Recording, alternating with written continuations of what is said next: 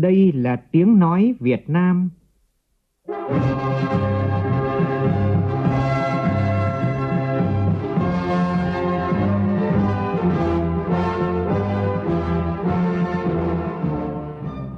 là tiếng nói Việt Nam, phát thanh từ Hà Nội, thủ đô nước Cộng hòa xã hội chủ nghĩa Việt Nam.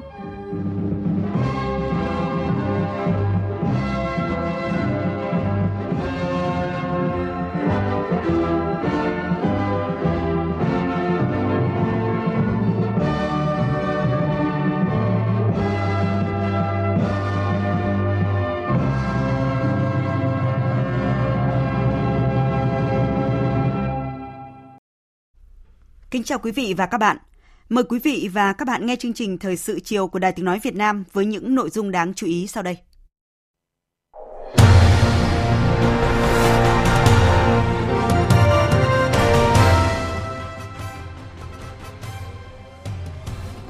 Tại kỳ họp thứ 10, Ủy ban Kiểm tra Trung ương đề nghị Ban Bí thư xem xét thi hành kỷ luật Đảng đoàn Hội Chữ Thập Đỏ Việt Nam nhiệm kỳ 2017-2022 báo chí phải thể hiện rõ vai trò dẫn dắt, định hướng dư luận và tạo sự đồng thuận xã hội. Yêu cầu được đặt ra tại hội nghị báo chí toàn quốc tổng kết công tác năm 2021 và triển khai nhiệm vụ năm 2022.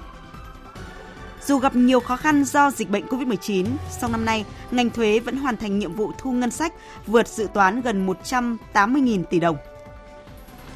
Giá trái cây miền Tây Nam Bộ giảm sâu, khó tiêu thụ do hàng nông sản ùn ứ tại các cửa khẩu biên giới phía Bắc.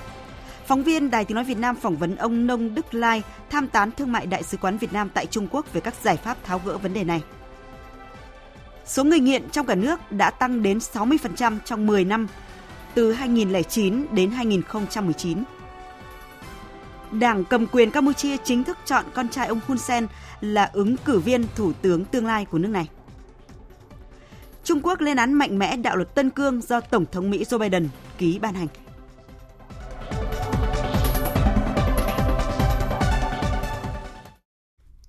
Sau đây là nội dung chi tiết. Thưa quý vị và các bạn, từ ngày 22 đến ngày 24 tháng 12 tại Hà Nội, Ủy ban Kiểm tra Trung ương đã họp kỳ họp thứ 10. Đồng chí Trần Cẩm Tú, Ủy viên Bộ Chính trị, Bí thư Trung ương Đảng, chủ nhiệm Ủy ban Kiểm tra Trung ương, chủ trì kỳ họp. Tại kỳ họp, Ủy ban Kiểm tra Trung ương đã xem xét kết luận một số nội dung sau.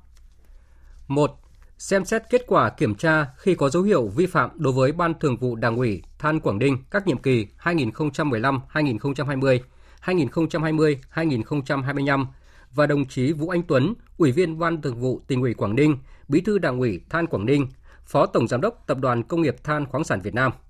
Ủy ban Kiểm tra Trung ương nhận thấy, Ban Thường vụ Đảng ủy Than Quảng Ninh và Ban Thường vụ Đảng ủy Tập đoàn Công nghiệp Than khoáng sản Việt Nam đã vi phạm nguyên tắc, quy chế làm việc, thiếu trách nhiệm, buông lỏng lãnh đạo, chỉ đạo, thiếu kiểm tra, giám sát để nhiều tổ chức đảng, lãnh đạo và cán bộ các đơn vị cấp dưới vi phạm quy định của Đảng, pháp luật của nhà nước về quản lý, khai thác uh, than tại tỉnh Quảng Ninh trong thời gian dài. Nhiều cán bộ đảng viên bị kỷ luật, một số bị xử lý hình sự. Ban cán sự Đảng bộ, Tài nguyên và Môi trường đã buông lỏng lãnh đạo, chỉ đạo công tác kiểm tra, thanh tra để xảy ra nhiều vi phạm, khuyết điểm trong công tác tham mưu, ban hành cơ chế chính sách và quản lý cấp phép khai thác than tại tỉnh Quảng Ninh. Ban Thường vụ Đảng ủy, Tổng cục Địa chất và Khoáng sản Việt Nam đã vi phạm nguyên tắc tập trung dân chủ, quy chế làm việc, thiếu trách nhiệm, buông lỏng lãnh đạo, chỉ đạo, thiếu kiểm tra, giám sát để xảy ra nhiều vi phạm, khuyết điểm trong ban hành và tham mưu ban hành văn bản, cơ chế, chính sách có nội dung trái pháp luật trong cấp phép khai thác than tại tỉnh Quảng Ninh. Những vi phạm của các tổ chức cá nhân nêu trên đã gây hậu quả nghiêm trọng để tình trạng khai thác than trái phép diễn ra phức tạp, kéo dài, thất thoát tài nguyên khoáng sản, gây khó khăn cho hoạt động quản lý, khai thác tài nguyên, ảnh hưởng xấu đến uy tín của tổ chức đảng, gây bức xúc trong xã hội. Xét nội dung tính chất, mức độ, hậu quả vi phạm, căn cứ quy định của Đảng về xử lý kỷ luật tổ chức đảng và đảng viên vi phạm, Ủy ban Kiểm tra Trung ương quyết định cảnh cáo các tập thể, Ban Thường vụ Đảng ủy Than Quảng Ninh các nhiệm kỳ 2015-2020 và 2020-2025.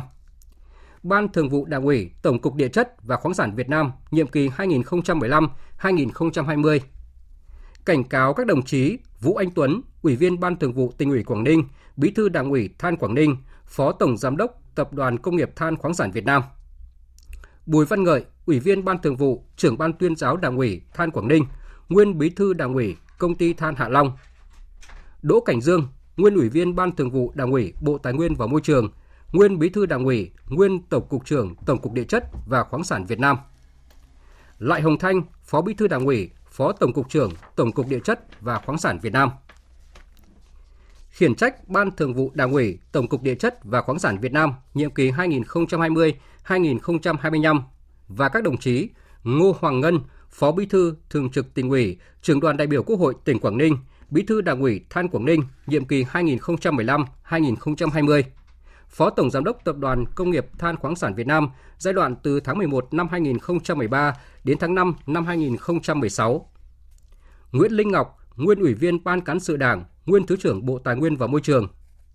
Cao Hoàng Phương, Đảng ủy viên Tổng cục, Bí thư tri bộ, vụ trưởng vụ khoáng sản.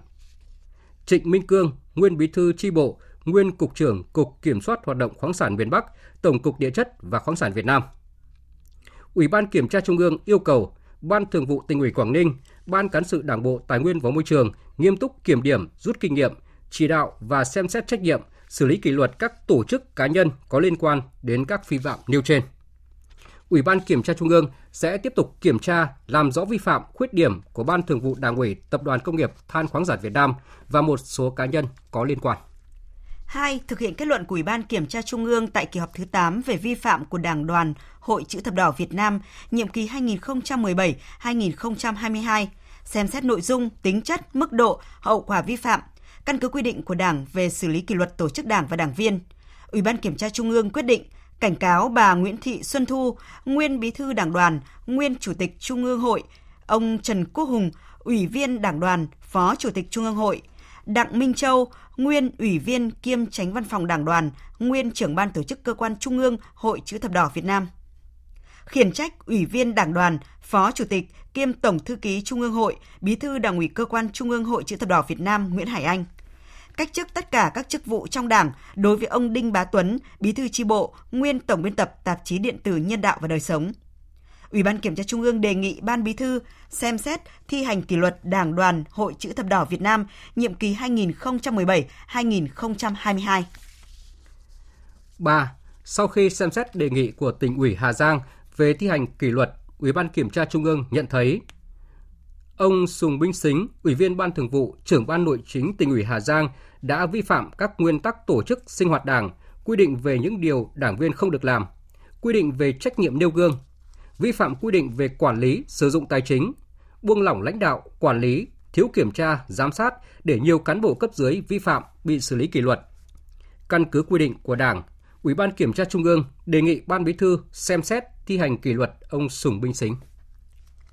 4. Xem xét kết quả giám sát một số tổ chức đảng và đảng viên bên cạnh những ưu điểm. Ủy ban Kiểm tra Trung ương nhận thấy Ban Cán sự Đảng Bộ Giáo dục và Đào tạo nhiệm kỳ 2016-2021 có một số vi phạm khuyết điểm trong việc ban hành và tổ chức thực hiện quy chế làm việc, công tác tổ chức cán bộ, tham mưu xây dựng và thực hiện các cơ chế chính sách, biên soạn sách giáo khoa, đầu tư công. Những vi phạm khuyết điểm của Ban Cán sự Đảng cần được tiếp tục kiểm tra làm rõ.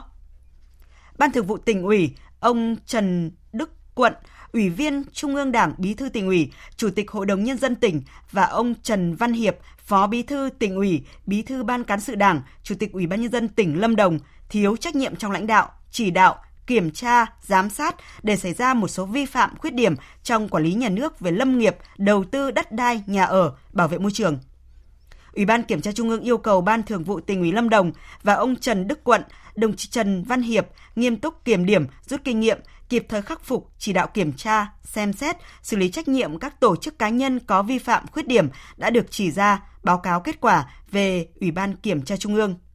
Cũng tại kỳ họp này, Ủy ban Kiểm tra Trung ương đã kiểm điểm, đánh giá công tác năm 2021, xem xét, giải quyết khiếu nại kỷ luật Đảng hai trường hợp và quyết định một số nội dung quan trọng khác. Thời sự VOV, nhanh, tin cậy, hấp dẫn. Chương trình thời sự chiều nay sẽ được tiếp tục với các tin quan trọng khác.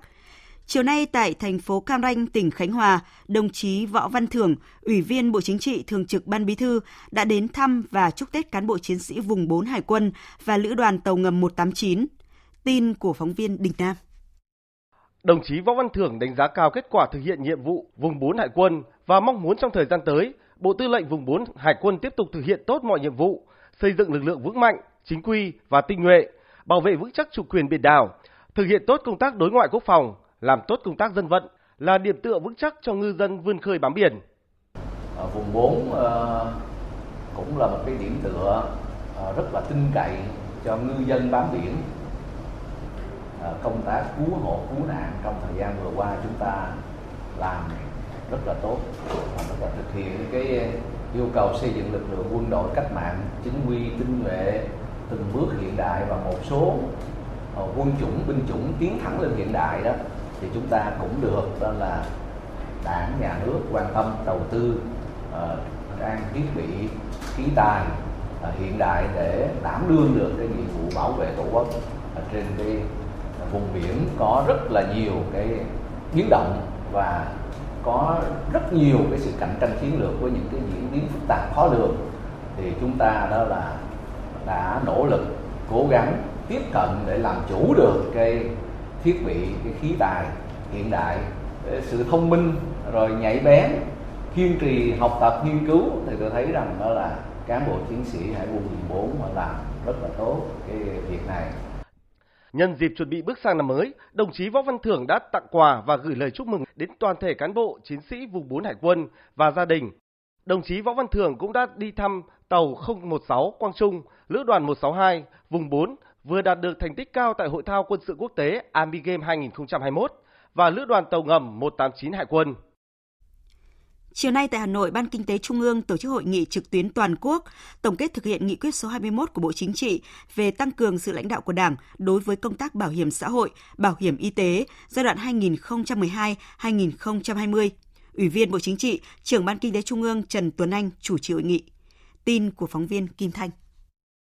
Sau 8 năm thực hiện nghị quyết 21, hệ thống chính sách pháp luật bảo hiểm xã hội, bảo hiểm y tế tiếp tục hoàn thiện theo hướng phù hợp với tình hình phát triển kinh tế xã hội của đất nước. Cụ thể, tính đến cuối năm 2020, số người tham gia bảo hiểm xã hội là hơn 16 triệu người, đạt tỷ lệ bao phủ là 33,5% lực lượng lao động trong độ tuổi. Về chính sách bảo hiểm y tế, số người tham gia bảo hiểm y tế tăng nhanh qua các năm, vượt mục tiêu nghị quyết số 21 đề ra Cụ thể, tính đến hết năm 2020 đã có khoảng 88 triệu người tham gia, chiếm gần 91% dân số, bình quân mỗi năm tăng 48%, trong đó diện bao phủ đã tập trung vào các nhóm yếu thế, cơ bản đã hoàn thành mục tiêu bảo hiểm y tế toàn dân và về đích trước thời hạn đối với công tác bảo hiểm y tế giai đoạn 2012-2020 theo nghị quyết 21. Tuy nhiên, việc phát triển đối tượng tham gia bảo hiểm xã hội theo nghị quyết 21 chưa đạt được mục tiêu đề ra, diện bao phủ bảo hiểm xã hội thấp, đối tượng tham gia bảo hiểm xã hội tự nguyện còn thấp so với tiềm năng, có sự chênh lệch lớn về độ bao phủ bảo hiểm xã hội giữa các địa phương, giữa các vùng miền trong cả nước, tỷ lệ tham gia bảo hiểm y tế chưa bền vững, tình trạng nợ đóng, trốn đóng bảo hiểm xã hội, bảo hiểm y tế xảy ra ở nhiều địa phương thuộc các thành phần kinh tế. Quỹ bảo hiểm y tế bắt đầu trong tình trạng chi vượt quá thu trong giai đoạn 2016-2020 quỹ bảo hiểm thất nghiệp kết dư lớn. Tình trạng lạm dụng, trục lợi bảo hiểm xã hội, bảo hiểm thất nghiệp, bảo hiểm y tế vẫn xảy ra ở một số địa phương, đơn vị có xu hướng ngày càng tinh vi với số tiền lớn.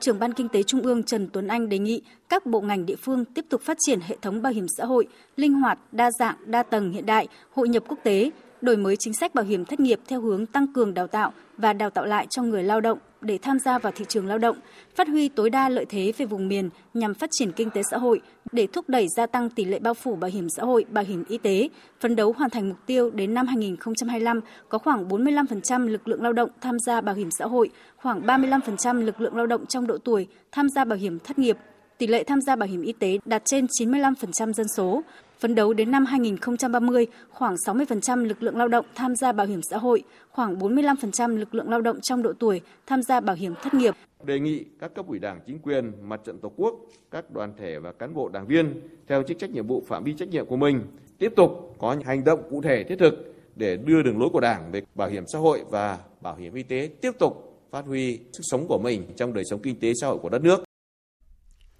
Báo chí phải tiếp tục đổi mới và tạo ra sự đột phá về thông tin nhanh hơn, nhiều hơn, chủ động hơn, trong đó nhiệm vụ trọng tâm là bảo vệ nền tảng tư tưởng của Đảng. Đây là yêu cầu của Bí thư Trung ương Đảng, trưởng Ban tuyên giáo Trung ương Nguyễn Trọng Nghĩa tại hội nghị báo chí toàn quốc tổng kết công tác và triển khai nhiệm vụ của năm 2022 diễn ra vào hôm nay tại Hà Nội. Cùng dự hội nghị có Phó Thủ tướng Vũ Đức Đam. Phóng viên Nguyễn Hằng đưa tin. Tại hội nghị, với tinh thần dân chủ nghiêm túc trách nhiệm, các đại biểu đã cùng trao đổi chia sẻ về các vấn đề cần quan tâm trong công tác báo chí hiện nay, nhận diện xu hướng, thách thức và từ đó xác định những nhiệm vụ giải pháp cho năm 2022. Phó Thủ tướng Vũ Đức Đam đánh giá cao vai trò quan trọng của báo chí trong công tác thông tin tuyên truyền về chủ trương đường lối của Đảng, chính sách pháp luật của nhà nước, đặc biệt trong công tác phòng chống dịch COVID-19. Chia sẻ về một số vấn đề trong quản lý phát triển báo chí, Phó Thủ tướng Vũ Đức Đam cho rằng công tác quy hoạch sắp xếp báo chí thực hiện được một bước và cần có quá trình để tạo chuyển biến thực chất bên trong, không thể nóng vội. Mục đích quy hoạch để báo chí phát triển. Việc thực hiện cơ chế chính sách quản lý phải nghiêm, thực chất, kiến nghị bổ sung điều chỉnh những gì không phù hợp, tránh tình trạng thực tế không như văn bản. Là trước cái cạnh tranh của mạng xã hội, cái điều duy nhất chúng ta làm bây giờ trong thời buổi này đấy là minh bạch thông tin một cách nhanh nhất. Bộ Thông tin Truyền thông tôi đề nghị cũng phối hợp với anh em ở Ban tuyên giáo của Hội Nhà báo Việt Nam là làm chủ động hơn một bước nữa. Bộ cần phải chủ động và không chỉ là vấn đề là khuyến nghị mà phải yêu cầu cơ quan đó cung cấp thông tin cho báo chí. Khi báo chí chính thống chúng ta minh bạch được thông tin sớm nhất thì nhân dân sẽ nghe theo và công luận sẽ nghe theo. Phát biểu kết luận hội nghị, trưởng ban tuyên giáo Trung ương Nguyễn Trọng Nghĩa nêu rõ, năm 2022 là năm có ý nghĩa nền tảng, bản lề trong việc triển khai thực hiện nghị quyết Đại hội đại biểu toàn quốc lần thứ 13 của Đảng. Các cơ quan báo chí tiếp tục nâng cao nhận thức sâu sắc hơn nữa vai trò của báo chí cách mạng, phải là cơ quan ngôn luận của Đảng, diễn đàn của nhân dân. Báo chí phải hướng tới văn hóa, nhân văn, chân thiện mỹ, thể hiện tinh thần đại đoàn kết, lợi ích quốc gia dân tộc kiên quyết khắc phục tình trạng rời xa tôn chỉ mục đích, lợi ích nhóm gây phiền nhiễu cho doanh nghiệp, thúc đẩy chuyển đổi số, áp dụng các công nghệ đo lường hiệu quả hoạt động trong chỉ đạo quản lý báo chí. Về tuyên truyền phòng chống dịch COVID-19, phải làm sao nói đúng, chúng, dễ hiểu, hướng dẫn hành động thống nhất, có người phát ngôn, thông tin đơn giản, dễ hiểu. Tiếp tục đổi mới và tôi cho rằng phải tạo ra một cái sự đột phá, thông tin nhanh hơn, thông tin nhiều hơn, thông tin ờ, chủ động hơn. Vẫn là nhiệm vụ trọng tâm là bảo vệ nền tảng tư tưởng của đảng. Đây là sứ mệnh của báo chí. Dân người ta cần nói thật cần nói đúng cần những cái điều phê phán những cái điều nói sai những cái ngụy biện những cái xuyên tạc mà người dân hiện nay người ta rất muốn cái thông tin tốt chán ghét những cái thông tin mà xấu độc xuyên tạc sự thật thông tin giả thì đây là cái lúc mà chúng ta cần phải quan tâm Sáng nay, Phó Chủ tịch nước Võ Thị Ánh Xuân cùng đoàn công tác đã đến thăm hỏi, động viên và tặng quà cho đồn biên phòng và nhân dân xã biên giới Giào San, huyện Phong Thổ, tỉnh Lai Châu. Tin của phóng viên Khắc Kiên. Nhấn mạnh, tình hình dịch COVID-19 còn phức tạp và khó lường. Phó Chủ tịch nước đề nghị tỉnh Lai Châu không lơ là chủ quan, thích ứng tốt với trạng thái bình thường mới, khắc phục khó khăn, ổn định sản xuất và phát triển kinh tế, Phó Chủ tịch nước chúc cán bộ chiến sĩ, đồng bào các dân tộc Lai Châu sức khỏe, đón Tết đầm ấm và khẳng định Đảng, Nhà nước luôn quan tâm và có những chính sách đặc biệt để hỗ trợ vùng đồng bào dân tộc miền núi, thu hẹp khoảng cách giữa đồng bằng và vùng cao. Phó Chủ tịch nước đã trao tặng 200 triệu đồng cho trẻ em khó khăn của tỉnh Lai Châu, tặng 10 căn nhà tình nghĩa với trị giá 500 triệu đồng cho huyện Phong Thổ, tặng 20 phần quà cho các gia đình chính sách khó khăn và các em học sinh, tặng quà cho đồn biên phòng Giào San. Thưa quý vị và các bạn, vào tối nay, Phó Chủ tịch nước Võ Thị Ánh Xuân sẽ dự lễ khai mạc Ngày hội Văn hóa Dân tộc Mông Toàn quốc lần thứ ba của năm 2021 tại Lai Châu. Ngày hội có sự tham gia của hơn 3.000 khách mời, diễn viên, nghệ nhân, vận động viên của 11 tỉnh, thành phố. Vào lúc này thì chúng tôi đã nối điện thoại với phóng viên Lê Hạnh, thường trú tại khu vực Tây Bắc để thông tin tới quý vị và các bạn không khí trước giờ khai mạc sự kiện này. À, xin mời phóng viên Lê Hạnh ạ. À, vâng, xin chào biên tập viên Nguyễn Hằng ạ. Chào quý vị và các bạn. À, chỉ còn chưa đầy 2 giờ đồng hồ nữa thì lễ khai mạc Ngày hội Văn hóa Dân tộc Mông toàn quốc lần thứ 3 năm 2021 sẽ chính thức diễn ra. Vào lúc này thì sân khấu lớn của lễ khai mạc đã lung linh ánh điện và được trang hoàng rực rỡ, mang đậm nét văn hóa của đồng bào dân tộc Mông. À, gần 1.000 diễn viên chuyên và không chuyên cũng đã sẵn sàng cho chương trình nghệ thuật đặc biệt với chủ đề Lai Châu tình người trong mây. Bên cạnh tôi lúc này là ông Trần Mạnh Hùng, Phó Giám đốc Sở Văn hóa, Thể thao và Du lịch tỉnh Lai Châu sẽ thông tin cụ thể tới quý vị và các bạn công tác chuẩn bị cho chương trình khai mạc được an toàn và thành công ạ. Xin chào quý vị khán giả của Đài Tiếng Nói Việt Nam. À, công tác chuẩn bị cho lễ khai mạc Ngày hội à, Văn hóa Dân tộc Mông toàn quốc lần thứ ba năm 2021 tại tỉnh Lai Châu Ờ, đang được ờ, các cơ quan đơn vị có liên quan ờ, chuẩn bị và đến thời điểm này thì công tác chuẩn bị cho lễ khai mạc đã được hoàn tất và có thể nói rằng là lễ khai mạc sẽ tiến hành thực hiện đảm bảo theo đúng cái tiến độ kế hoạch đã đề ra.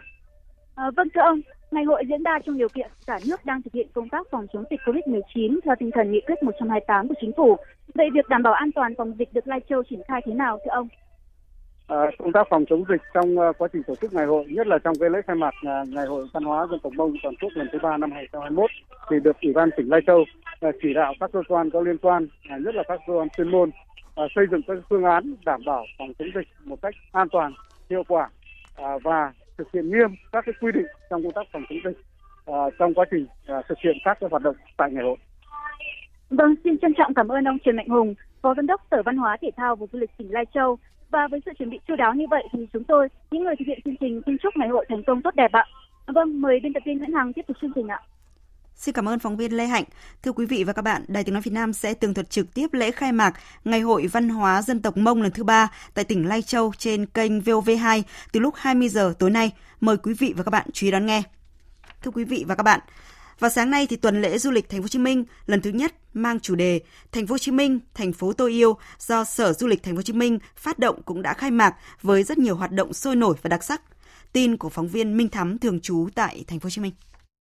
Đây là lần đầu tiên tuần lễ du lịch thành phố Hồ Chí Minh được tổ chức, đánh dấu cho sự phục hồi mạnh mẽ của du lịch thành phố sau thời gian dài bị ngưng trệ vì dịch bệnh. Sự kiện hướng đến ba mục tiêu lớn là quảng bá hình ảnh vùng đất, con người, các dịch vụ du lịch ẩm thực đặc trưng, truyền đi niềm tự hào, tình yêu dành cho thành phố, khơi gợi cảm hứng đi du lịch, khám phá thành phố đến người dân cùng du khách. Và cuối cùng là hỗ trợ doanh nghiệp triển khai các chương trình kích cầu du lịch cuối năm trong điều kiện thích ứng an toàn với dịch COVID-19. Tuần lễ du lịch thành phố Hồ Chí Minh diễn ra từ hôm nay đến hết ngày 31 tháng 12 năm 2021 với nhiều hoạt động như tổ chức không gian giới thiệu hình ảnh thông tin chi tiết về những điểm đến nổi bật của thành phố Thủ Đức và các quận huyện cùng các tuyến du lịch đặc trưng của thành phố, tổ chức các chương trình nghệ thuật đường phố kết hợp giữa nghệ thuật đương đại với âm nhạc truyền thống, cuộc thi ảnh đẹp online khám phá du lịch thành phố Hồ Chí Minh, Điểm đặc biệt của tuần lễ du lịch thành phố Hồ Chí Minh là có sự đồng hành của những người nổi tiếng trên nhiều lĩnh vực như gia đình nghệ sĩ Cẩm Vân Khắc Triệu, Á hậu Phương Anh, doanh nhân Philip Nguyễn, nghệ sĩ Châu Bùi, là một trong những đại sứ của chương trình Travel Blogger Quỹ Cốc Tử chia sẻ. Chúng ta đã trải qua một cái giai đoạn rất là trầm lắng rồi và đây là lúc chúng ta cùng phải sống lại cùng với là thành phố Hồ Chí Minh nên tuần lễ này thì là mình nghĩ rằng là đây là cái lúc mà chúng ta hãy cùng nhìn ngắm lại một Sài Gòn đang sống lại, đang hồi sinh và chúng ta hãy cùng hướng tới tương lai cùng với Hồ Chí Minh. Chuyển sang một thông tin đáng chú ý, dù gặp nhiều khó khăn do dịch bệnh COVID-19 trong năm nay, ngành thuế vẫn hoàn thành nhiệm vụ thu ngân sách vượt dự toán gần 180.000 tỷ đồng. Đây là con số ấn tượng được nêu tại hội nghị trực tuyến tổng kết công tác thuế năm nay và triển khai các giải pháp thực hiện nhiệm vụ công tác thuế năm tới diễn ra vào sáng nay tại Hà Nội. Tin của phóng viên Phạm Hạnh. Về công tác hỗ trợ doanh nghiệp cá nhân kinh doanh chịu ảnh hưởng bởi dịch bệnh, Tổng cục Thuế cho biết đã có gần 140.000 doanh nghiệp hộ kinh doanh được gia hạn thuế với số tiền gần 93.000 tỷ đồng. Về công tác quản lý nợ thuế, ước tính toàn ngành thuế thu hồi được 25.000 tỷ đồng, đạt hơn 83% chỉ tiêu thu nợ giao. Ông Cao Anh Tuấn, Tổng cục trưởng Tổng cục Thuế nêu rõ. Một trong những giải pháp quan trọng mang tính đột phá, có tính bước ngoặt, góp phần quan trọng trong việc thay đổi cách thức phục vụ người dân, doanh nghiệp cũng như thay đổi phương thức nâng cao hiệu quả quản lý thuế theo hướng hiện đại của cơ quan thuế. Đó chính là triển khai áp dụng hóa đơn điện tử. Bộ Tài chính Tổng thuế luôn xác định việc triển khai hóa đơn điện tử là một nhiệm vụ trọng tâm mang tính quyết định của ngành tài chính, ngành thuế trong giai đoạn 2021-2022. Tổng thuế cam kết sẽ tiếp tục nỗ lực huy động sức mạnh tổng lực toàn ngành để thực hiện thành công nhiệm vụ chính trị quan trọng này, góp phần thúc đẩy công cuộc chuyển đổi số của ngành tài chính nói chung và ngành thuế nói riêng, cũng như thúc đẩy công cuộc chuyển đổi số của các doanh nghiệp và các cơ quan quản lý nhà nước, góp phần thực hiện mục tiêu phát triển chính phủ số. Năm tới, Tổng cục Thuế được giao dự toán thu ngân sách gần 1 triệu 200 ngàn tỷ đồng, tương đương với 3.200 tỷ đồng một ngày – đây là nhiệm vụ rất khó khăn trong bối cảnh dịch bệnh COVID-19 còn diễn biến khó lường. Tổng cục Thuế tiếp tục triển khai nhiều nhóm giải pháp, theo dõi chặt chẽ tiến độ thu ngân sách của Trung ương, ngân sách địa phương, đánh giá phân tích cụ thể từng địa bàn, từng khu vực, từng sắc thuế, tổng hợp báo cáo kịp thời kết quả thu. Ngành thuế sẽ tiếp tục cải cách hiện đại hóa hệ thống thuế, đơn giản hóa thủ tục hành chính thuế, nâng cao chất lượng dịch vụ kê khai nộp thuế, hoàn thuế điện tử, hóa đơn điện tử. Thưa quý vị và các bạn, từ đầu tháng 12 tới nay, tình trạng ùn ứ tồn động hàng hóa, phương tiện đã diễn ra tại nhiều cửa khẩu biên giới Việt Nam và Trung Quốc, đặc biệt là các cửa khẩu trên địa bàn tỉnh Lạng Sơn. Phóng viên Đài Tiếng Nói Việt Nam thường trú tại Trung Quốc đã phỏng vấn ông Nông Đức Lai, tham tán thương mại Đại sứ quán Việt Nam tại Trung Quốc về các giải pháp tháo gỡ vấn đề này. Mời quý vị và các bạn cùng nghe. À, thưa ông, hiện nay đang có cái hiện tượng là ùn ứ hàng nông sản ở biên giới Việt Trung. Vậy thì đâu là những nguyên nhân chính gây ra tình trạng này ạ? Đây không phải là một cái uh, vấn đề mới mà nó đã từng xảy ra uh, trước đây. Thì tuy nhiên là trong năm nay thì nó tình hình nó diễn ra nghiêm trọng hơn. Theo tôi thì nó có hai cái nguyên nhân chính. Uh, thứ nhất là uh, đây là một cái dịp uh, cuối năm, uh, năm uh, dương lịch và cũng là uh, giáp Tết uh, uh, Nguyên đán thì nhu cầu xuất nhập khẩu giữa hai nước rất là lớn uh, cũng như là uh, Việt Nam thì Trung Quốc rất là coi trọng cái Tết Nguyên đán này. Nên là cái nhu cầu đối với một số những cái hàng hóa nhất là hàng hóa thực phẩm rất là lớn. Và đặc biệt là trong cái à, văn hóa của người Trung Quốc thì cái nhu cầu đối với cả những cái hàng hóa cái thực phẩm mà có màu đỏ ví dụ như là uh, dưa hấu thanh long hoặc là những cái sản phẩm thủy sản ví dụ như là uh, tôm uh, hoặc là cua thì sau khi mà chế biến nó có những màu đỏ rất là lớn. Cái thứ hai là trong bối cảnh uh, dịch bệnh ở khu vực và trên thế giới còn diễn biến phức tạp. Thì thời gian vừa qua thì phía Trung Quốc cũng đã à, phát hiện à, nhiều cái à, ca nhiễm ở khu vực biên giới. Và thứ hai nữa là việc kiểm tra của hải quan Trung Quốc đối với cả một số lô hàng của Việt Nam thì có cái uh, dương tính với cả Covid. Thế chính quyền của Trung Quốc cũng đã uh, quản lý chặt chẽ đối với cả các cái hàng hóa nhập khẩu và uh, đặc biệt là chính quyền trung ương yêu cầu các cái thành phố ở cửa khẩu uh, quản lý chặt chẽ đối với cả hàng hóa và con người nhập cảnh. Vậy thì uh, trước thực trạng này thì Thương vụ Việt Nam tại Trung Quốc đã có những nỗ lực gì để thúc đẩy giải quyết tình hình ạ? Thương vụ Việt Nam tại Bắc Kinh, Trung Quốc đã phối hợp với cả các thương vụ ở các địa phương, ví dụ như là Nam Ninh, Côn Minh thì tiếp tục theo dõi diễn biến tình hình, nắm bắt những cái Ờ, thông tin về quản lý ờ, xuất nhập khẩu tại các, cửa khẩu của phía Trung Quốc để mà có những cái thông tin sớm nhất cho các cơ quan ở trong nước ờ, thông tin tới doanh nghiệp và có những cái phương án hỗ trợ cho cái quá trình xuất nhập khẩu được thông suốt. Thương vụ cũng có cái liên hệ chặt chẽ với cả các cơ quan hải quan, các cơ quan quản lý về thương mại ở trung ương Trung Quốc để mà trao đổi các cái vấn đề về tạo điều kiện thuận lợi hóa thương mại, đặc biệt là cái thương mại uh, ở khu vực biên giới. Vậy thì theo ông là các cơ quan hữu quan và doanh nghiệp Việt Nam cần phải làm gì để hạn chế tối đa những thiệt hại do việc ùn ứ hàng hóa ở biên giới hai nước gây ra? Ờ, về cái, cái biện pháp thì theo tôi cũng cần phải có những cái nhiều cái biện pháp căn cơ và lâu dài. Tuy nhiên thì trước mắt uh, thì cần phải có những cái uh, điều tiết hàng hóa ngay từ đầu nguồn, tức là từ các cái địa phương uh, có hàng hóa và một mặt là để giảm bớt đi những cái lượng hàng hóa đi lên khu vực biên giới để giải phóng trước những cái hàng hóa uh, đang tồn động uh, ờ, một mặt là để uh, nhằm điều tiết uh, lưu thông cái các cái uh, một số những cái hàng hóa uh, lên uh, một số những cái cửa khẩu ngoài lạng sơn và uh, quảng ninh. Và uh, thứ hai nữa là khuyến khích cho các cái uh, hàng hóa có thể xuất khẩu được ở chính ngạch thì xuất khẩu theo cái, cái đường biển và một cái vấn đề nữa là theo tôi thì uh, chúng ta còn cũng nên là xem xét cái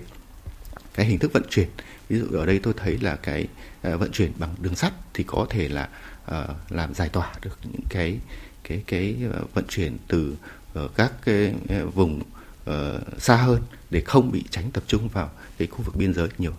À, vâng, xin cảm ơn ông ạ. Thưa quý vị và các bạn, thực tế hàng dài xe container chở hàng nông sản nối đuôi nhau và chưa biết đến khi nào sẽ được thông quan ở các cửa khẩu biên giới phía Bắc đã khiến cho nhiều loại trái cây ở vùng đồng bằng sông Cửu Long chững lại, một số mặt hàng rất khó khăn tìm đầu ra. Trong đó thì mít thái ở khu vực này đã hạ xuống mức 4.000 đồng trên 1 kg, nhưng mà rất khó tiêu thụ. Phản ánh của nhóm phóng viên Phạm Hải và Tấn Phong thường trú tại khu vực đồng bằng sông Cửu Long về vấn đề này.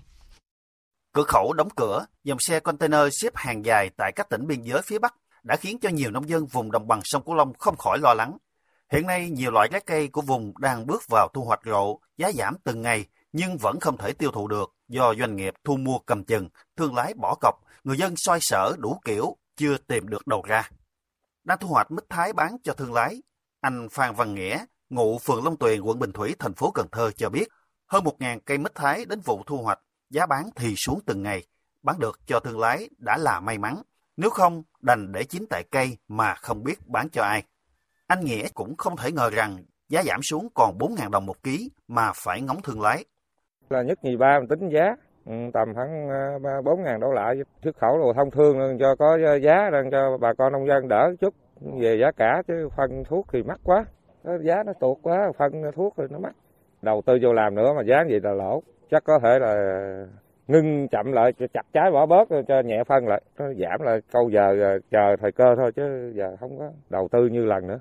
anh Mai Thanh Hải, thương lái chuyên thu mua trái cây các loại ở huyện Phong Điền, thành phố Cần Thơ nhìn nhận, cần phải tìm hướng đi mới nếu muốn phát triển bền vững muốn làm được điều này, nông dân cần thay đổi và thương lái cần vốn để có đầu tư kho lạnh, dây chuyền và chính quyền cần quy hoạch vùng trồng trọng điểm để xây dựng thương hiệu. Mình có vốn mình đầu tư vô cái kho đó đó, mà dịch bệnh hay là hoặc là công mình đi không được là mình mua mình dự trữ lại hết. Sau này mình đi được thông hàng thông thương đó mình bung ra mình bán, nó mình tiếp cho bà con là cũng như cái đó là mình mua có giá nữa. Bây giờ mình không có cái đồ dụng cụ mình không có kho bãi gì trơn đó. Bây giờ mình mua về mình để đó mình ra không được nó phải hư thúi giờ em thấy những vườn anh mua hay là bây giờ là có thể là nó chín trên cây luôn nó rụng luôn xuống luôn. Bây giờ cưng bẻ bây giờ cưng bán ở đâu nè? Không có chỗ tiêu thụ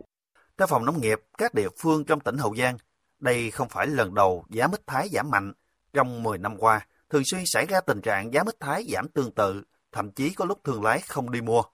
Tuy nhiên, nông dân không nên hoang mang chặt bỏ cây mít để trồng cây khác, mà cần tập trung chăm sóc vườn mít cho tốt. Bởi trước đây, sau khi giảm trong một thời gian ngắn, giá mít tăng trở lại, có thời điểm một trái mít có thể bán được hơn một triệu đồng. Ngành nông nghiệp tỉnh Hậu Giang cũng khuyến cáo nông dân cần cân nhắc kỹ trước khi quyết định mở rộng diện tích trồng loại cây này trong thời gian tới. Ông Trần Văn Tuấn, trưởng phòng nông nghiệp huyện Phụng Hiệp thông tin. Chúng tôi cũng ờ, khuyến cáo bà con nông dân khi mà quyết định trồng mít thì cũng phải cẩn thận xem xét cái giá cả thị trường rồi ờ, xem xét cái dùng quy hoạch của huyện ờ, đã được công bố ở các xã thị trấn để tránh cái tình trạng mà cung vượt cầu. Qua đó thì chúng tôi cũng kết hợp với các cái ngành, các cái đoàn thể và đài truyền thanh huyện hỗ trợ cho bà con nông dân về giá cả thị trường và trong đó có cái giá mít trên tất cả các kênh thông tin để bà con nông dân xem xét hàng ngày và từ đó thì bà con sẽ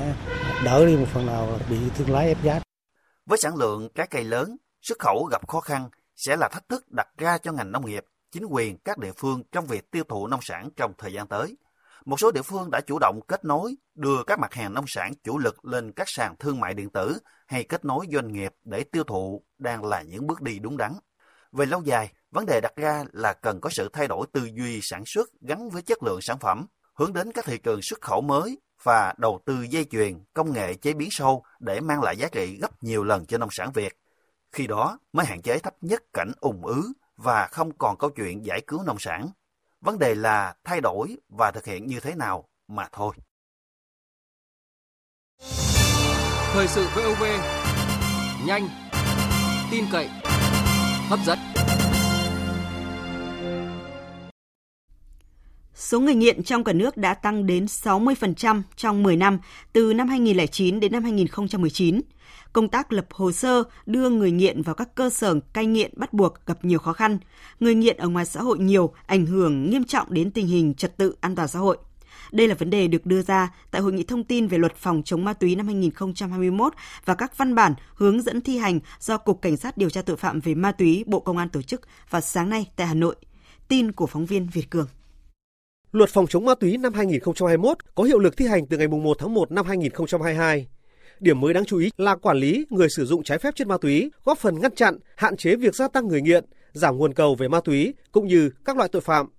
Trả lời câu hỏi của phóng viên liên quan đến việc người nghiện từ đủ 12 tuổi đến dưới 18 tuổi phải vào các cơ sở cai nghiện bắt buộc có đảm bảo quyền trẻ em hay không, Trung tá Hoàng Văn Hiều, Phó trưởng phòng 2, Cục Cảnh sát điều tra tội phạm về ma túy cho biết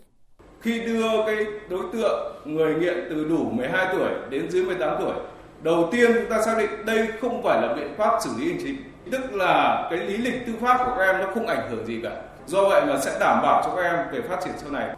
Liên quan đến việc quản lý người sử dụng trái phép chất ma túy trong thời hạn một năm kể từ ngày có quyết định quản lý của Chủ tịch Ủy ban nhân dân cấp xã, Thiếu tướng Nguyễn Văn Viện, Cục trưởng Cục Cảnh sát điều tra tội phạm về ma túy cho biết. Theo quy định của luật phòng chống ma túy năm 2021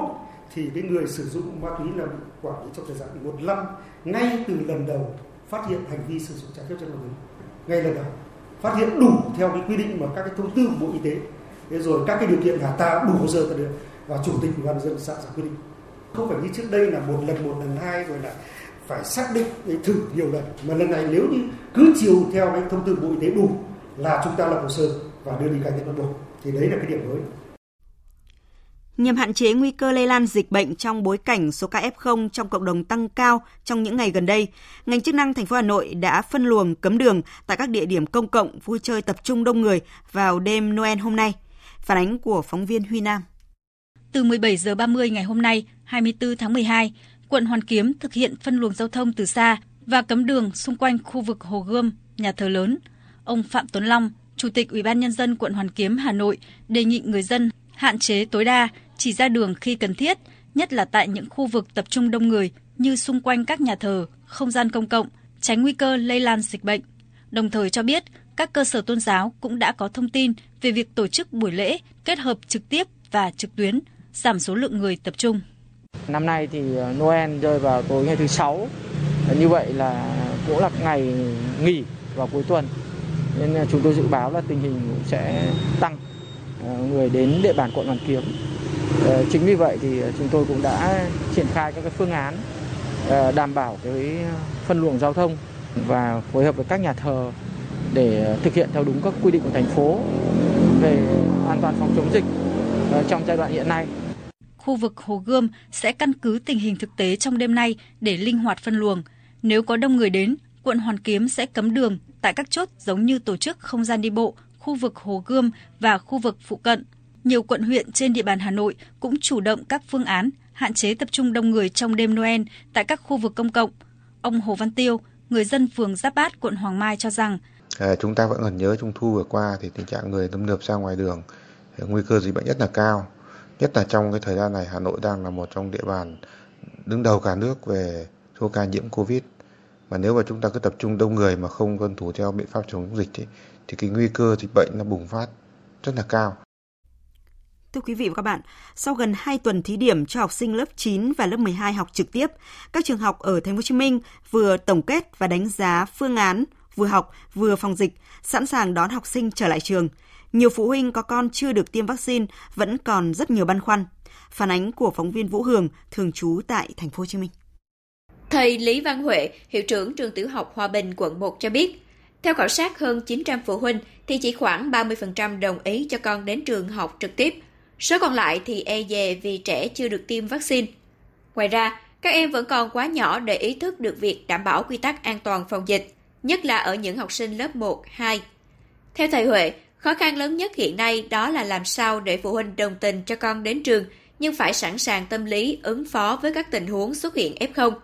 Với những trường hợp băn khoăn, nhà trường đã cử giáo viên chủ nhiệm liên lạc để trao đổi, bởi việc đi học trực tiếp, đặc biệt là với học sinh cấp 1 rất quan trọng thì cái này con cũng muốn là đi dạy trực tiếp để cho học sinh nó có điều kiện nó tiếp cận trong công tác quản lý học tập cho học sinh nó thuận lợi hơn khi nay dạy trực tiếp thì công tác quản lý đó học sinh nó cũng hơi khó còn thầy Lê Văn Lực, hiệu trưởng trường trung học cơ sở Đặng Tấn Tài, thành phố Thủ Đức cho hay, sau 2 tuần thí điểm đã có 90% học sinh lớp 9 quay trở lại trường. Việc học trực tiếp của học sinh nhận được sự đồng tình, ủng hộ của các phụ huynh. Dù rằng thời gian thí điểm đã có một học sinh là F0, nhưng đã không có tình trạng lây nhiễm trong trường học. Đến nay, xét nghiệm lần 2, những học sinh liên quan đều có kết quả âm tính. Theo thời Lực, việc phối hợp nhịp nhàng giữa phụ huynh và học sinh trong thời gian này là yếu tố rất quan trọng để việc đi học trực tiếp diễn ra an toàn và thuận lợi. Chính vì vậy, cùng với việc làm công tác tư tưởng cho phụ huynh và học sinh trước khi lấy ý kiến, nhà trường cũng lên kế hoạch song song giữa kiểm tra trực tiếp và trực tuyến để chuẩn bị cho các tình huống có thể xảy ra. Thầy Lực cho biết, Khó khăn hiện nay là khi các lớp đều quay trở lại học trực tiếp, nhà trường sẽ gặp khó khăn trong đảm bảo an toàn cho học sinh. Hiện tại học một buổi là trường đáp ứng tốt, trường có 40 phòng học, có 38 lớp. Nhưng mà nếu mà 40 phòng học này mà mình học một buổi 17, 18 phòng học, coi như mình vẫn à, chủ động được. Để chuẩn bị cho học sinh quay trở lại học trực tiếp, trường trung học cơ sở Lý Thánh Tông quận 8 đã có một quá trình diễn tập rất kỹ cho cả học sinh và giáo viên khi trong lớp có ca F0. Nhà trường cũng có hệ thống thẻ từ kiểm tra thông tin từng học sinh từ việc khai báo y tế, đo nhiệt độ, khu vực học sinh ra vào để phụ huynh và nhà trường đều nắm được.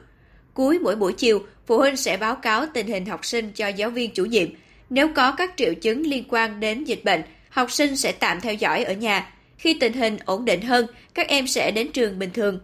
Thầy Nguyễn Long Giao, hiệu trưởng trường trung học cơ sở Lý Thánh Tông cho biết, qua hai tuần thí điểm, cả thầy cô và học sinh đều thực hiện rất tốt và ổn định các quy định về phòng chống dịch. Nhà trường cũng không xuất hiện ca F0 trong quá trình học thí điểm trực tiếp. Từ kết quả này, nhà trường có thông báo đến phụ huynh cũng như học sinh các khối 6, 7, 8. Tuy nhiên, theo khảo sát ban đầu, phụ huynh lớp 6 chưa đồng tình nhiều vì phần lớn các em chưa được tiêm vaccine. Thầy Nguyễn Long Giao nói. Mình vẫn theo cái hướng dẫn của ủy ban, của sở là theo cái vùng dịch quận 8 mà mình đang hiện tại là ở cấp độ 1 mình đang vùng xanh á thì tùy theo cái từng cấp độ dịch thì mình sẽ có những cái phương án linh hoạt để thích ứng cho cái việc mà dạy học trực tiếp hay là dạy học uh, trực tuyến. Theo thống kê của Sở Giáo dục và Đào tạo Thành phố Hồ Chí Minh, tỷ lệ học sinh khối 9 và 12 học trực tiếp sau gần 2 tuần là 96%, cao hơn con số phụ huynh đồng ý ban đầu khoảng 80%. Các trường trên địa bàn cũng đang lấy ý kiến phụ huynh học sinh và đề xuất về việc tổ chức dạy học từ ngày 3 tháng 1 năm 2022. Tiếp tục chương trình thời sự chiều nay mời quý vị và các bạn nghe một số thông tin thời tiết.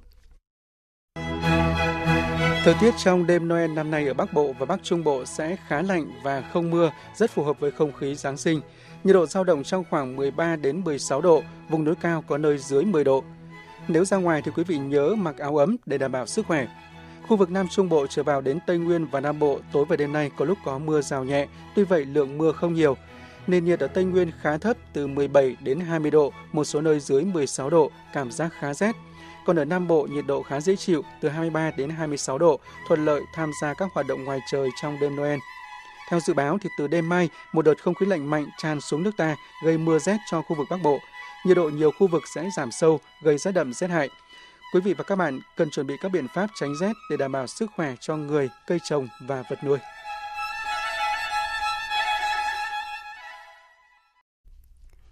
Chuyển sang phần tin quốc tế, ông Hun Manet, con trai cả của Thủ tướng Hun Sen đã được Ban chấp hành Trung ương Đảng Nhân dân Campuchia với hơn 800 thành viên bầu làm ứng cử viên Thủ tướng tương lai vào hôm nay. Phóng viên Đài tiếng nói Việt Nam thường trú tại Campuchia đưa tin. Theo kết quả của cuộc họp Ban chấp hành Trung ương Đảng Nhân dân Campuchia lần thứ 43 diễn ra vào ngày hôm nay, ông Hun Manet, 44 tuổi, đã được chọn là ứng cử viên Thủ tướng tương lai.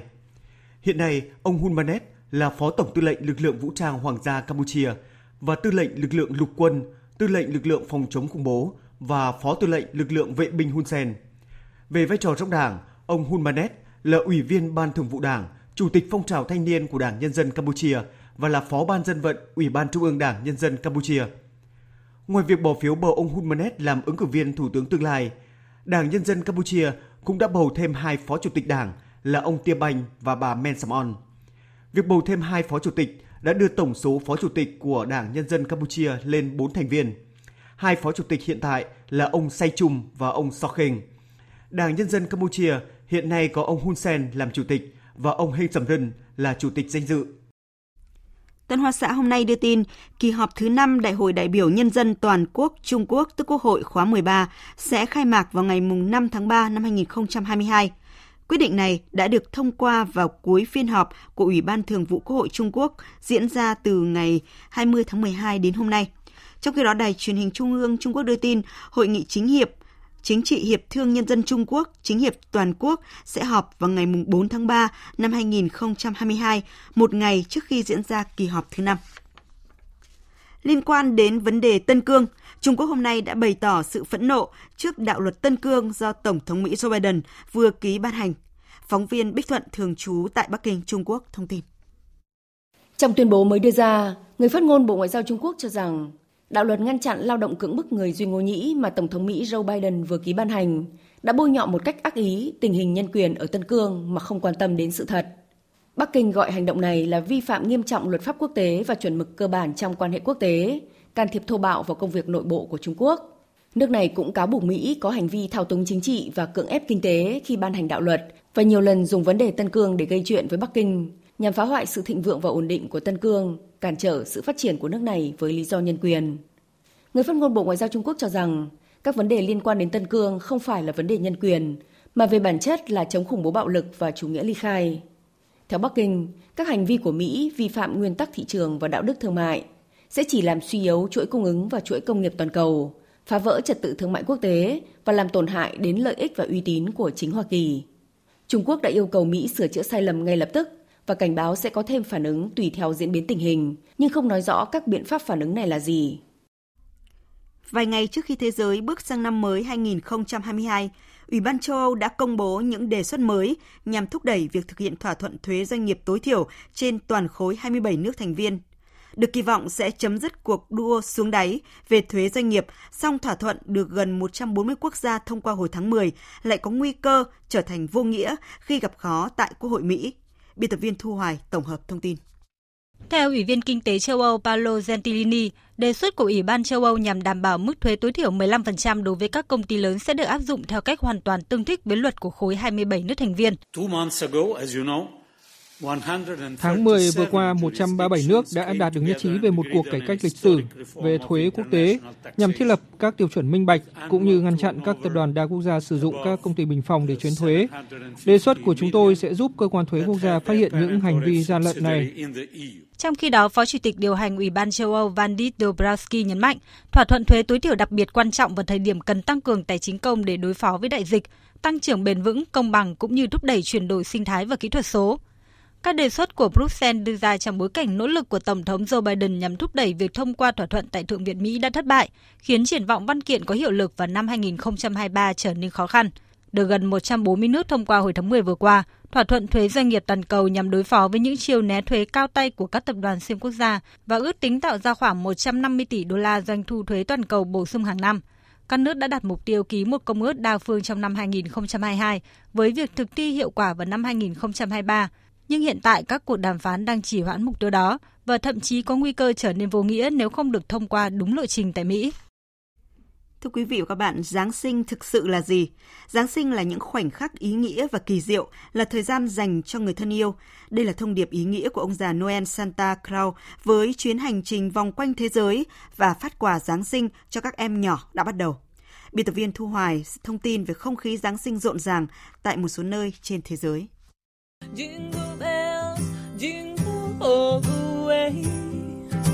Vẫn trong thời tiết giá lạnh của mùa đông Bắc Cực, vẫn âm thanh rộn rã vui tươi trong tiếng nhạc Jingle Bell quen thuộc, mùa Giáng sinh năm nay chính thức bắt đầu. Phát biểu từ ngôi nhà của mình trong ánh lửa bập bùng, trong bộ quần áo đỏ quen thuộc và bộ râu dài bạc trắng, ông già Noel đã có một thông điệp đặc biệt và giàu ý nghĩa gửi tới người dân trên khắp thế giới. Chúng ta đã sống trong khoảng thời gian rất phi thường này trong hai năm qua. Giờ đã đến lúc biến những lo lắng này thành nhiều thiện chí. Hãy dành thời gian cho trẻ em và những người trẻ tuổi. Hãy cùng nhau làm điều gì đó làm cho Giáng sinh trở thành khoảng thời gian hạnh phúc và khó quên đối với mọi người. Giáng sinh của hy vọng. Sau đó, ông già Noel đã rời thị trấn trên chiếc xe tuần lộc chất đầy những món quà dành cho các em nhỏ may mắn nhất trên thế giới và từ đó bắt đầu hành trình phát quà của mình trong đêm Giáng sinh. Không khí đón Giáng sinh cũng đang rộn ràng tại nhiều nơi trên thế giới. Tại thành phố Bethlehem, quê hương của Chúa Giêsu, một cây thông Noel khổng lồ được trang hoàng rực rỡ đã được dựng lên bên ngoài nhà thờ Chúa Giáng sinh, thu hút nhiều du khách đến thăm. Tôi rất vui vì chúng tôi được đến thăm Bethlehem, nơi Chúa Giêsu ra đời. Tôi hy vọng năm nay sẽ có hòa bình và an ninh ở thành phố linh thiêng này. Chúc mọi người Giáng sinh vui vẻ. Đối với người dân New York, Mỹ và khách du lịch đến với thành phố này, năm nay cũng là năm của hy vọng khi họ lại được thưởng thức bữa tiệc ánh sáng Giáng sinh nổi tiếng theo thông lệ ở quận Brooklyn. Tại những trung tâm mua sắm ở California, Mỹ, London, Anh hay Paris, Pháp, trong tuần này khách tham quan không khỏi thích thú khi được chứng kiến sự trở lại của các ông già, bà già Noel.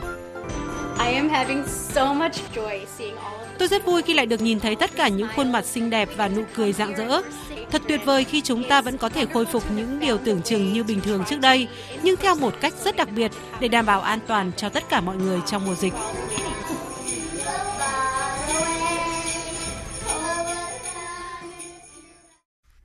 Trong niềm vui của không khí Giáng sinh rộn ràng, số ca mắc COVID-19 mới của thế giới trong vòng 24 giờ qua gần chạm mốc 1 triệu ca, buộc nhiều nước phải siết chặt các hoạt động vui chơi giải trí trong dịp Giáng sinh. Hy Lạp hôm qua thông báo từ ngày 24 tháng 12, người dân sẽ phải đeo khẩu trang bắt buộc cả ở trong nhà và ngoài trời, nhằm hạn chế sự lây lan của dịch bệnh trong các cuộc tụ tập mừng Giáng sinh và năm mới. Hy Lạp đã hủy toàn bộ các lễ hội mừng Giáng sinh và năm mới công cộng. Chính quyền vùng Catalonia của Tây Ban Nha cũng tái áp đặt các lệnh giới nghiêm trong vòng 15 ngày, bắt đầu từ đêm Giáng sinh nhằm khống chế số ca nhiễm Omicron đang ngày một gia tăng. Tại Italia, chính phủ cũng thông qua xác lệnh mới quy định bắt buộc phải đeo khẩu trang, đồng thời cấm ăn uống trong dạp chiếu phim. Chính quyền Scotland thuộc Vương quốc Anh thông báo đóng cửa các câu lạc bộ ban đêm từ ngày 27 tháng 12 để khống chế sự lây lan của biến thể Omicron. Trong thông điệp gửi tới người dân trong dịp Giáng sinh, Thủ tướng Anh Boris Johnson cho rằng, tại những nơi dịch bệnh còn diễn biến phức tạp, chúng ta hãy để dành những niềm vui như đi mua quà hay vui chơi trong dịp Giáng sinh năm nay để làm những điều ý nghĩa hơn như đi tiêm vaccine vì một mùa lễ hội tốt đẹp hơn trong những năm tới. Mặc dù thời gian để mua quà không còn, nhưng bạn có một điều tuyệt vời để giúp cho gia đình, bạn bè và đất nước, đó là đi tiêm. Đó có thể là mũi tiêm đầu tiên, mũi thứ hai hay mũi tăng cường. Chúng ta làm điều này để các ngày lễ năm 2022 sẽ tốt hơn năm nay. Xin chúc mừng Giáng sinh. Merry Christmas. Chương trình thời sự chiều nay sẽ được tiếp tục với một số thông tin thể thao.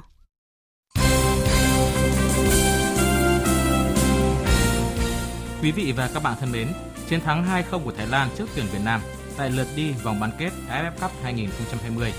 Đúng là Chanathip đã thể hiện được đẳng cấp của một ngôi sao đang tranh tài ở giải nhà nghề Nhật Bản. Tuy vậy, lợi thế của đội tuyển Thái Lan còn có sự góp sức rất lớn bởi sự kém may mắn của Quang Hải cũng như tiếng còi méo của trọng tài. Trọng tài người Qatar Ali Andaba thậm chí còn là người quyết định kết quả của trận đấu bởi những phán quyết làm hỏng trận cầu lớn. Chuyên gia bóng đá Phan Anh Tú cho rằng chúng ta cũng hay nói vui với nhau rằng bóng đá Đông Nam Á với nôm na nhau là cái ao làng và rõ ràng cái ao làng này thì không có va còn nếu mà bắt theo luật quốc tế ở trận đấu này tôi nghĩ phải bốn cái thẻ đỏ kể cả chúng ta. Nhưng mà rõ ràng là chúng ta đương chơi ở một cái ao làng thì chúng ta bị chấp nhận. Trọng tài đã không làm tốt nhiệm vụ mình chưa xứng đáng với một trận đấu hay như vậy. Bình luận viên Quang Huy cũng bức xúc. Hiệp một thừa nhận chúng ta là nhập cuộc có những cái sơ sành xứng đáng bị thua hai quả. Nhưng mà sau đó là những nỗ lực không biết mệt của cầu thủ Việt Nam. Chúng ta đúng là có cái đen đủi hai quả bóng tìm đến ờ, cầu môn của Thái Lan nhưng mà đấy đã vài lần trọng tài bỏ qua những tình huống có thể thẻ đỏ với Thái Lan rồi là có một cái tình huống quả penalty nữa cũng bỏ qua để xảy ra những chuyện này nó là vết nhơ và nó rất là xấu hổ cho bóng đá Đông Á. Thế nhưng quyết định của trọng tài là không thể thay đổi. Bất lợi hai bàn là thực tế, bởi vậy các chiến binh sao vàng cần sốc lại tinh thần, lấy lại thể trạng tốt nhất để mạnh mẽ bước vào trận bán kết lượt về diễn ra vào ngày 26 tháng 12. Ngay sau thất bại 0-2 của tuyển Việt Nam, Phó Chủ tịch Thường trực VFF Trần Quốc Tuấn đã trao đổi với lãnh đạo AFF về hạn chế trong công tác trọng tài tại AFF Cup 2020. Lãnh đạo Liên đoàn bóng đá Việt Nam cho rằng đã có nhiều vấn đề phát sinh trong công tác trọng tài, đặc biệt trong hai trận bán kết giữa Singapore, Indonesia và tuyển Việt Nam Thái Lan, làm ảnh hưởng đến kết quả trận đấu. Trước mắt, AFF cần giả soát đánh giá chất lượng công tác trọng tài để có giải pháp điều hành hiệu quả hơn cho hai trận bán kết lượt về và hai lượt trận của chung kết AFF Suzuki Cup 2020. Sự bùng phát các ca lây nhiễm COVID-19 gây ra bởi biến thể Omicron trên phạm vi toàn thế giới đang khiến các giải đấu khó diễn ra theo đúng kế hoạch. Giải bóng rổ nhà nghề Mỹ NBA có nhiều vận động viên phải cách ly vì nhiễm bệnh. Vì thế NBA cho phép các câu lạc bộ bổ sung cầu thủ khẩn cấp theo bộ quy tắc sửa đổi có giá trị ngắn hạn do ảnh hưởng của COVID-19 để tránh việc giải đấu có thể bị hủy bỏ. Trong khi đó, nhiều tay vợt hàng đầu thế giới có thể lỡ Australia mở rộng 2022. Tay vợt Tây Ban Nha Nadal cảm thấy mệt mỏi vì nhiễm virus SARS-CoV-2. Nhà vô địch Grand Slam 20 lần tiết lộ đang cách ly tại Mallorca và vẫn chưa quyết định sẽ tham dự Australia mở rộng 2022 hay không. Tháng trước, tay vợt người Serbia Djokovic cũng để ngỏ khả năng dự Grand Slam đầu năm vì đề cao quyền tự do trong việc tiêm vaccine phòng COVID-19. Tay vợt số 1 thế giới từng nhiễm virus SARS-CoV-2 vào hè 2020 và chưa từng tiết lộ tình trạng tiêm phòng. Dự báo thời tiết Mời quý vị và các bạn nghe bản tin dự báo thời tiết đêm nay và ngày mai. Phía Tây Bắc Bộ có mưa, mưa rào rải rác và có nơi có rông, gió nhẹ. Trong mưa rông có khả năng xảy ra lốc, xét, mưa đá và gió giật mạnh. Trời rét, có nơi rét đậm. Nhiệt độ từ 14 đến 23 độ, có nơi dưới 13 độ. Phía Đông Bắc Bộ có mưa, mưa rào rải rác và có nơi có rông, gió nhẹ. Ngày mai, gió đông bắc mạnh dần lên cấp 3, cấp 4, vùng ven biển cấp 5. Trong mưa rông có khả năng xảy ra lốc, xét, mưa đá và gió giật mạnh. Trời rét, vùng núi có nơi rét đậm, nhiệt độ từ 16 đến 22 độ, riêng vùng núi 13 đến 16 độ, vùng núi cao có nơi dưới 12 độ. Khu vực từ Thanh Hóa đến Thừa Thiên Huế có mưa rào vài nơi, từ gần sáng ngày mai có mưa, mưa rào và có nơi có rông, đêm gió nhẹ. Ngày mai gió Bắc đến Tây Bắc mạnh dần lên cấp 2, cấp 3, vùng ven biển cấp 3, cấp 4. Trong mưa rông có khả năng xảy ra lốc, xét, mưa đá và gió giật mạnh, trời rét, có nơi rét đậm. Nhiệt độ từ 16 đến 23 độ, phía Nam có nơi trên 20 độ. Khu vực từ Đà Nẵng đến Bình Thuận, phía Bắc đêm có mưa rào vài nơi, ngày có mưa, mưa rào và có nơi có rông. Phía Nam đêm không mưa, ngày có mưa rào và rông vài nơi, gió Đông Bắc cấp 2, cấp 3. Trong mưa rông có khả năng xảy ra lốc, xét, mưa đá và gió giật mạnh. Phía Bắc đêm trời lạnh. Nhiệt độ từ 20 đến 27 độ, phía Nam có nơi trên 23 độ. Tây Nguyên đêm có mưa rào vài nơi, ngày nắng, gió đông đến đông bắc cấp 2, cấp 3, nhiệt độ từ 16 đến 27 độ, có nơi dưới 16 độ. Khu vực Nam Bộ có mưa rào vài nơi, gió đông bắc đến đông cấp 2, cấp 3, nhiệt độ từ 21 đến 32 độ. Khu vực Hà Nội có mưa, mưa rào, gió nhẹ. Ngày mai gió đông bắc mạnh dần lên cấp 3, cấp 4, trời rét, nhiệt độ từ 17 đến 22 độ. Dự báo thời tiết biển, Vịnh Bắc Bộ có mưa rào vài nơi, gió đông đến đông bắc cấp 4, cấp 5. Từ trưa và chiều mai có gió đông bắc mạnh dần lên cấp 6, có lúc cấp 7, giật cấp 9, biển động mạnh. Vùng biển từ Quảng Trị đến Quảng Ngãi, khu vực giữa Biển Đông, khu vực Bắc Biển Đông, khu vực quần đảo Hoàng Sa thuộc thành phố Đà Nẵng có mưa rào và rông rải rác, gió đông bắc cấp 4, cấp 5. Riêng phía Bắc từ chiều mai có lúc cấp 6, giật cấp 7, cấp 8, biển động. Vùng biển từ Cà Mau đến Kiên Giang có mưa rào rải rác và có nơi có rông, gió đông bắc đến đông cấp 3, cấp 4. Khu vực Nam Biển Đông, khu vực quần đảo Trường Sa thuộc tỉnh Khánh Hòa, vùng biển từ Bình Định đến Ninh Thuận, vùng biển từ Bình Thuận đến Cà Mau có mưa rào và rông vài nơi, gió đông bắc cấp 4. Vịnh Thái Lan có mưa rào rải rác và có nơi có rông, gió nhẹ. Quý vị và các bạn vừa nghe chương trình Thời sự chiều của Đài Tiếng Nói Việt Nam. Chương trình do các biên tập viên Hải quân Nguyễn Cường, Nguyễn Hằng cùng phát thanh viên Phượng Minh, kỹ thuật viên Uông Biên thực hiện, chịu trách nhiệm nội dung Lê Hằng.